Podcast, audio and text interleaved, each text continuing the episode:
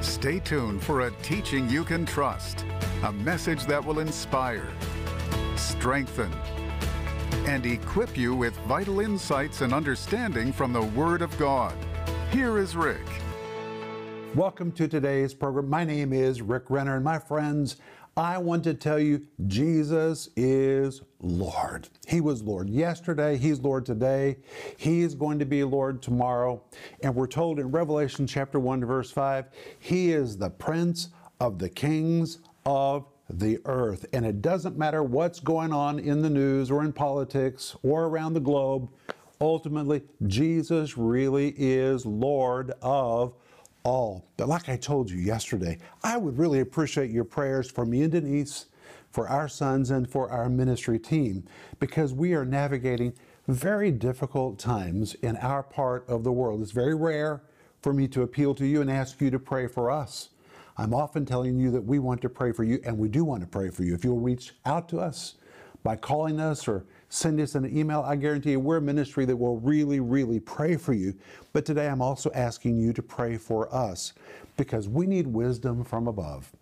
And James 1 5 says, If any man lack wisdom, let him ask of God that giveth to all men liberally and upbraideth not.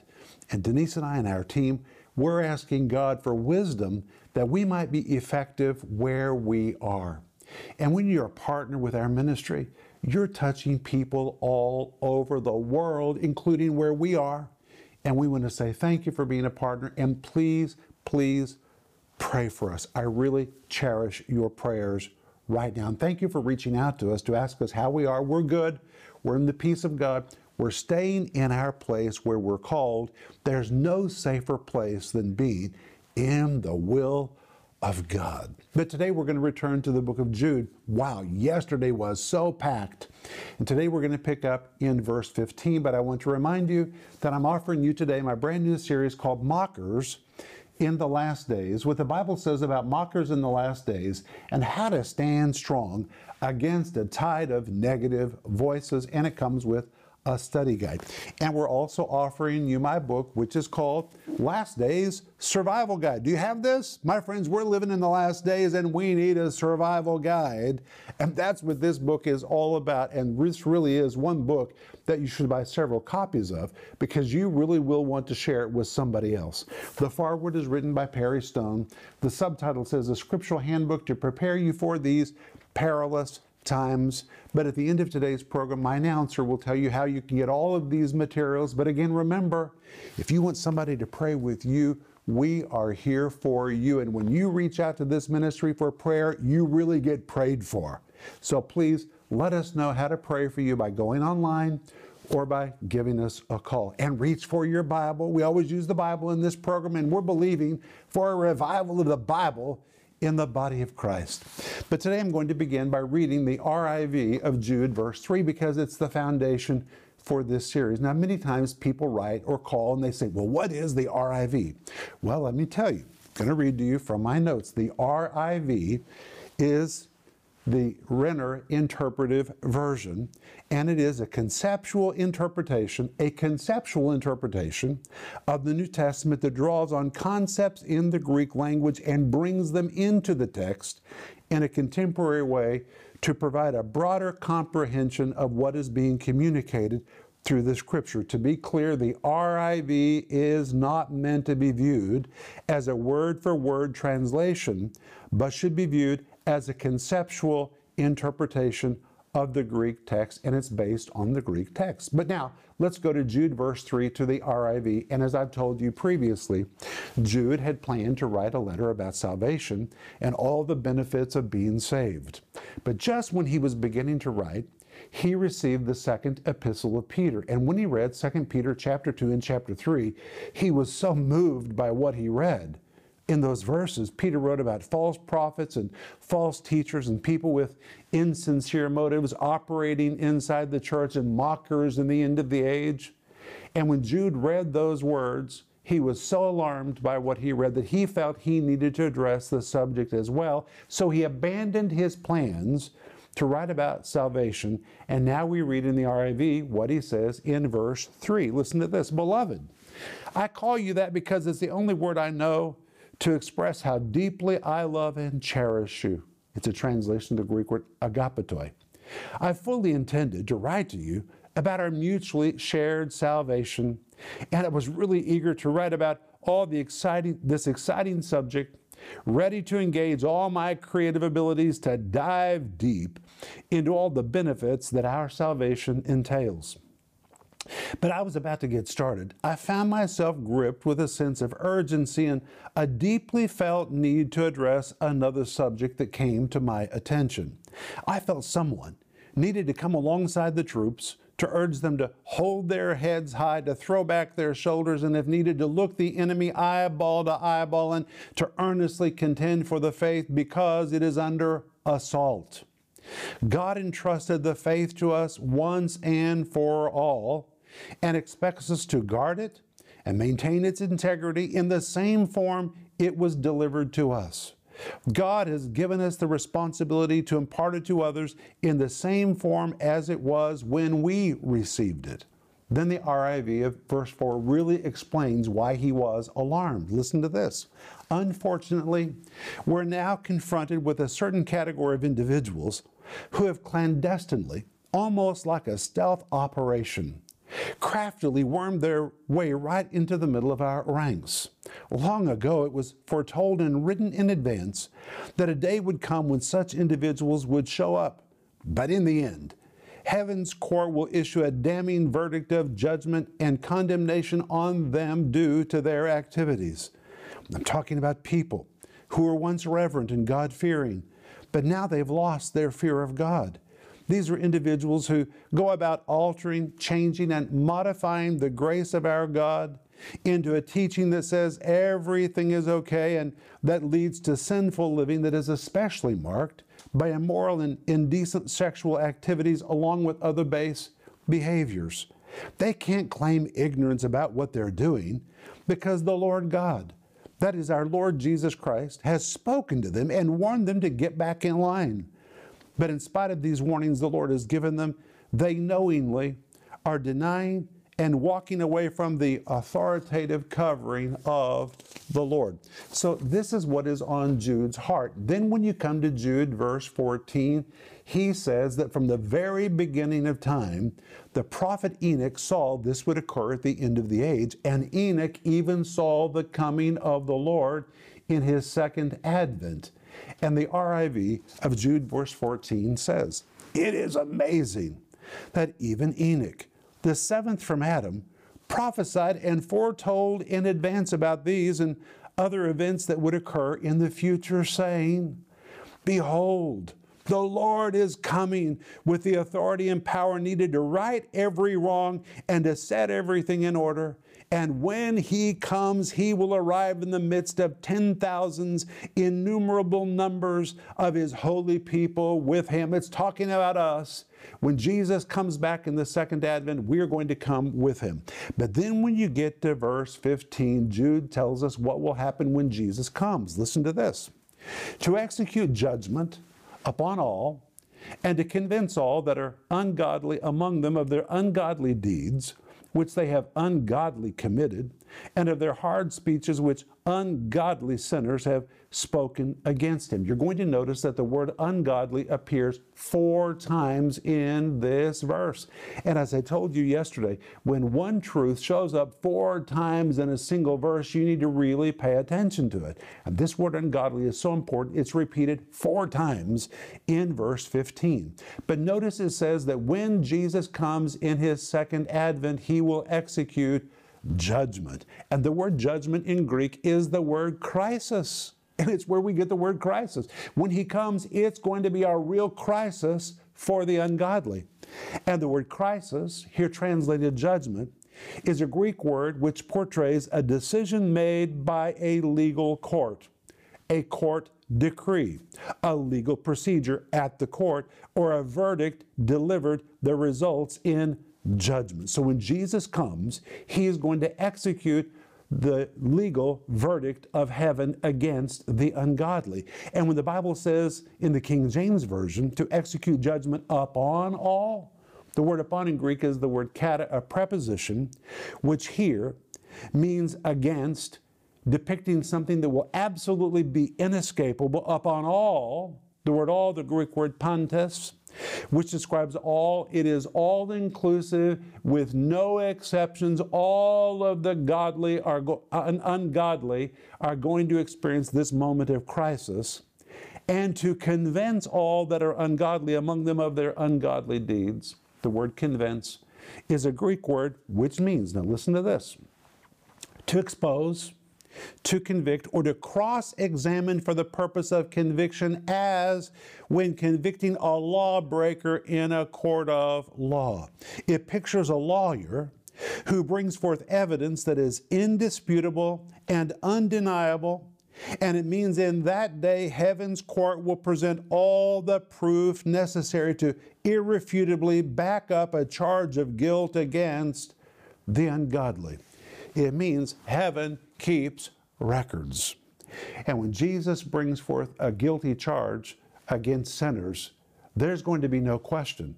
He, like a lawyer, is going to bring forth irrefutable, irrefutable proof and evidence that is incontestable. They will be convinced, like a lawbreaker is convinced in a court of law by all the proof that is presented. That's what's going to happen when Jesus comes on that day with ten thousands of his saints. And the Bible says to convince all that are ungodly. The word ungodly is the Greek word asebes. It's really from the word sebes. The word sebes describes that which is reverent, pious, respectful, or God fearing. But when sebes becomes a sebes, it has a canceling or reversing effect and comes to depict that which is unholy, irreverent, impious, those who have lost their fear of God. It depicts those whose actions are unholy, unsacred, impure, and whose activities are unsanctioned by God. And here it describes those who live sinful lives and whose behavior demonstrates they possess no reverence for that which is holy, particularly for God and for the things of God. And it's very similar to what Paul wrote in 2 Timothy chapter 3, which I cover extensively in my book, which is called Last Days Survival Guide. And in 2 Timothy chapter 3, verse 1, under the inspiration of the Holy Spirit, the Apostle Paul wrote, This know also, that in the last days perilous times shall come. Then he says in verse 2 For men shall be lovers of their own selves, covetous, boasters, proud, blasphemers, disobedient to parents, unthankful. And then he adds, unholy. And the word unholy, which is used in 2 Timothy chapter 3, verse 2, is the word anosias from the word hosias, which depicts a person or group of people who normally are reverent. They're respectful. They're God fearing. But also, when you put an A on the front of the word, the word hosias becomes unhosias. It has a canceling effect, which means those who were once holy have become unholy. Those who were once reverent have become irreverent. Those who were once God fearing have lost their fear of God, and it can be translated irreverent, disrespectful. Again, it depicts those that have lost their fear of God and whose way of thinking and outward actions have become ill mannered, impure, unclean, lewd, indecent, crude, coarse, vulgar, offensive, and rude. That's what that word unholy means in 2 Timothy chapter 3 and verse 2. But when you come back to Jude verse 15, it says to execute judgment upon all and to irrefutably prove to convince all that are ungodly, those that are irreverent, they have no fear of God, among them of all their ungodly deeds. Now the word ungodly appears a second time. And again, it is a Greek word asebes. It describes unholy, irreverent, depicts those who have no fear of God, the word deeds is the Greek word ergon. It describes actions, deeds, outward activities. It refers to the things produced by one's life. It is an all encompassing term which includes actions, beliefs, and conduct. And here we find that if you are ungodly, you're going to have ungodly deeds. The tree produces that kind of fruit, which they have ungodly committed. The word ungodly now used a third time in this verse. Again, the Greek word asebes, which means they're committing these things irreverently and of all their hard speeches, which they have ungodly, which ungodly sinners have spoken against him. What does that mean? Hard speeches. Well, in Greek it is the word sclerosis. It's where you get the word sclerosis, like multiple sclerosis, hard speeches. The Greek word sclerosis here really describes that which is abrasive, harsh, stubborn, or unbending. Again, it's where we get the word sclerosis, a medical term to describe the stiffening of tissue or anatomical features that have become hardened. It's something hard, something stiff, something unbending, stubborn, or something that is abrasive. It's talking about abrasive speech, which ungodly sinners have spoken against him. And the word ungodly now appears in this verse for the fourth time. Irreverent, impious sinners that have no fear of God. And the word sinners is the plural form of the word hamartolos, which depicts sinners who have missed the mark of God's standards and fallen short of God's righteousness. And here, depicts those whose actions and lives are detestable in the sight of God. And here we find that if you do not know Christ and you're in sin, you're a sinner. You're not just somebody who's in sin. It's offensive to God. It's detestable in the sight of God. That's why God sent Jesus to rectify the situation. And when sinners don't repent, this is detestable in the sight of God. And this verse says, ungodly sinners have spoken against him. The word spoken, a form of the Greek word laleo, which means to articulate, to converse, to communicate, or to speak, have spoken against. The word against here, the Greek word kata, which means a directly against. It describes something that is intentionally done. Now, how do you put it all together? Well, here's the RIV of verse 15. And when he comes, he will carry out the irreversible charge that heaven's court has issued inescapably against all so charged. In the very same way, a lawyer brings forth indisputable and undeniable evidence in a court of law, heaven's court will present irrefutable and uncontestable evidence to prove a charge of guilt against the godless and all the irreverent actions, beliefs, and deeds which the irreverent sinners have spoken so abrasively and insolently against the Lord. That is the RIV of verse 15. But then you come to verse 16. And in verse 16, Jude adds, These are murmurers, complainers, walking after their own lusts, and their mouth speaketh great swelling words, having men's persons in admiration because of advantage. Now we find this category will be murmurers and they will be complainers. What does the word murmurers mean? Well, the Greek word means to mutter words of discontent in a low tone, to grumble, muffled undertones. It pictures smoldering discontent of those that are impossible to please it pictures those who believe they have a right to everything. They're continually displeased when they don't get everything that they want. And he describes them as complainers. And the Greek word here, translated complainers, depicts a fault finder or one who complains about his lot in life and who lays blames on everyone else for his lot in life, one who is complaining and discontented and refuses to see his own role in his own problems. And he says they will be walking after their own lusts. The word walking, the Greek word poreuomai, which means to transition from one place to another, which means they didn't begin in this bad place. They started in a good place. But over a period of time, they've transitioned from the path they once walked upon to a new place, which is such a bad place, walking after their own lusts the word lust, the Greek word epithumia, compound of two words. The word epi means over, and here it is used as an intensifier. And the word thumio or thumas, which pictures passionate desires. But when you compound the two words together, it pictures somebody who craves over something. He desires something. He's hankering after something and pictures one who wants something so badly that he is nearly doubled over, aching for it And here we find that they're aching or hankering for their own lusts. These are not people living according to the righteous standards of God, but they're living according to the flesh, living like low level animals. That's what Jude said in previous verses. They're a lot like low level animals. That's clearly what Jude said in previous verses. And here we find these sinners.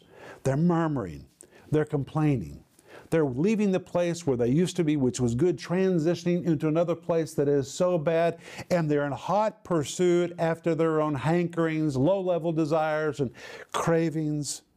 And then he says, And their mouth speaketh great swelling words, having men's persons in admiration because of advantage. We don't have time to cover the entire verse today, but so far the RIV of verse 16 would be like this These people go around murmuring and disrespectfully muttering words of discontent under their breath, constantly complaining, laying blame, and finding fault with others.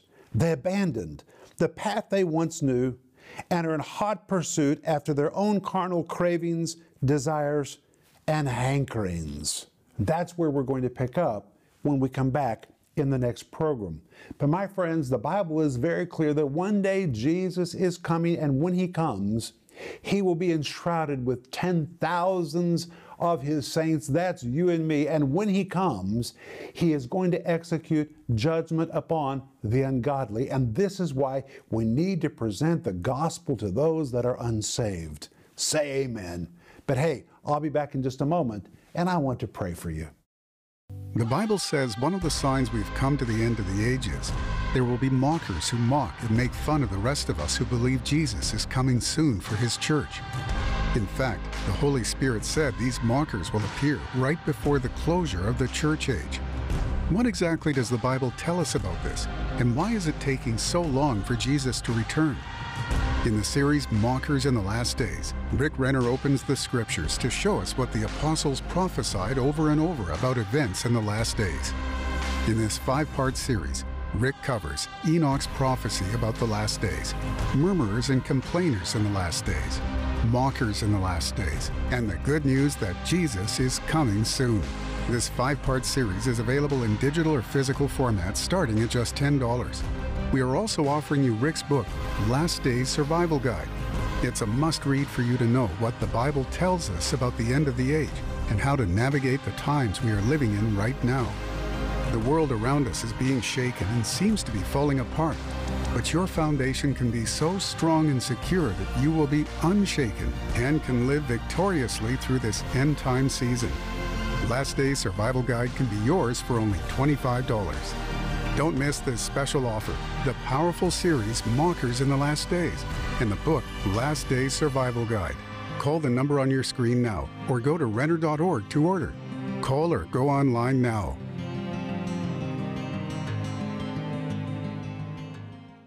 Friends, this is Rick Renner. Now, right now, I'm in the interior of the Moscow Good News Church. It is quite an amazing place. When you walk through this building, it's so beautiful and it testifies to the grace of God and the provision of God and the giving of our church and of our partners. We built this facility debt free, and because of that, the Moscow Church has never had the burden of monthly payments. All of our funds have been released to do the work of the gospel. And now we need to do that in Tulsa, and I call this phase three. And I'm asking you today to pray about joining us as part of the giving team for phase three, which is paying off the Tulsa facility. And the reason we want to pay it off is because then it will release funds for us to take the teaching of the Bible to the ends of the earth. And dear friend, right now, the Bible is so needed. And I know that that's my heart and that is your heart. And together, we can take the Bible to the ends of the earth. So please pray about joining us for phase three to finish paying off the Tulsa building. And I want to say thank you in advance. My friend, thank you for being with me today. We are covering so much material in the book of Jude. But hey, if you're a partner, I want to say thank you for being a partner with our ministry. together with me and Denise and our team and you, we're taking the living water of God's Word to people that are famished for it, and we're making a difference in someone else's life. And one of these days, it's going to be credited to your account. And I want to say thank you. If you're not a partner, please become a partner today by going online or by giving us a call. By the way, a partner is anyone who financially regularly supports our ministry. And the moment you become a partner, we're going to send you my book called Life in the Combat Zone. The subtitle says How to Survive, Thrive, and Overcome in the Midst of Difficult Situations. And Denise's book called The Gift of Forgiveness. We give these particular books to everyone who becomes a part of our partner family. And today we're offering you my series, which I'm teaching this week, which is called Mockers in the Last Days. The subtitle says, What the Bible says about mockers in the last days and how to stand strong against a tide of negative voices. It's a five part series. It comes in multiple formats with a study guide that has all the points, all the principles, everything in the series is in the study guide because we want you to be able to read it while you see it or while you hear it and really get this teaching down deep inside you. It's unfortunate that so many people just skip right over the book of Jude. You can see the book of Jude is really power packed. It's not for the lighthearted, it is a very serious epistle about the last days. And this week we're offering you my book about the last days. And the book is called Last Days Survival Guide the foreword is written by my friend Perry Stone. The subtitle says, A scriptural handbook to help you prepare for these perilous times. If you know what the Bible says about the end of the age, then you can embrace the season with faith and you can sail through turbulent waters. We have a faith that's going to take us through every storm all the way to the other side. And this book will help you know what to do in these times. But hey, pray for us as well and let us know how to pray for you. Just send us your email or give us a call. And the moment we hear from you, we're going to really pray for you. But Father, thank you for the amazing book of Jude. It is so power packed. Help us, Lord, to unpack every word in that epistle so we really understand what the Holy Spirit is saying to us. And we thank you that you really are coming again. In Jesus' name, amen. I'll see you tomorrow, but please Remember Ecclesiastes 8 4, where the word of a king is, there's power. Renner Ministries is proclaiming the gospel of Jesus Christ through every available media to the uttermost parts of the earth. Discover the many ways you can help us make a difference in lives around the world with the Word of God. We invite you to partner with us in teaching, strengthening, and rescuing lives for the glory of God. Together, we can make a difference that will last throughout eternity.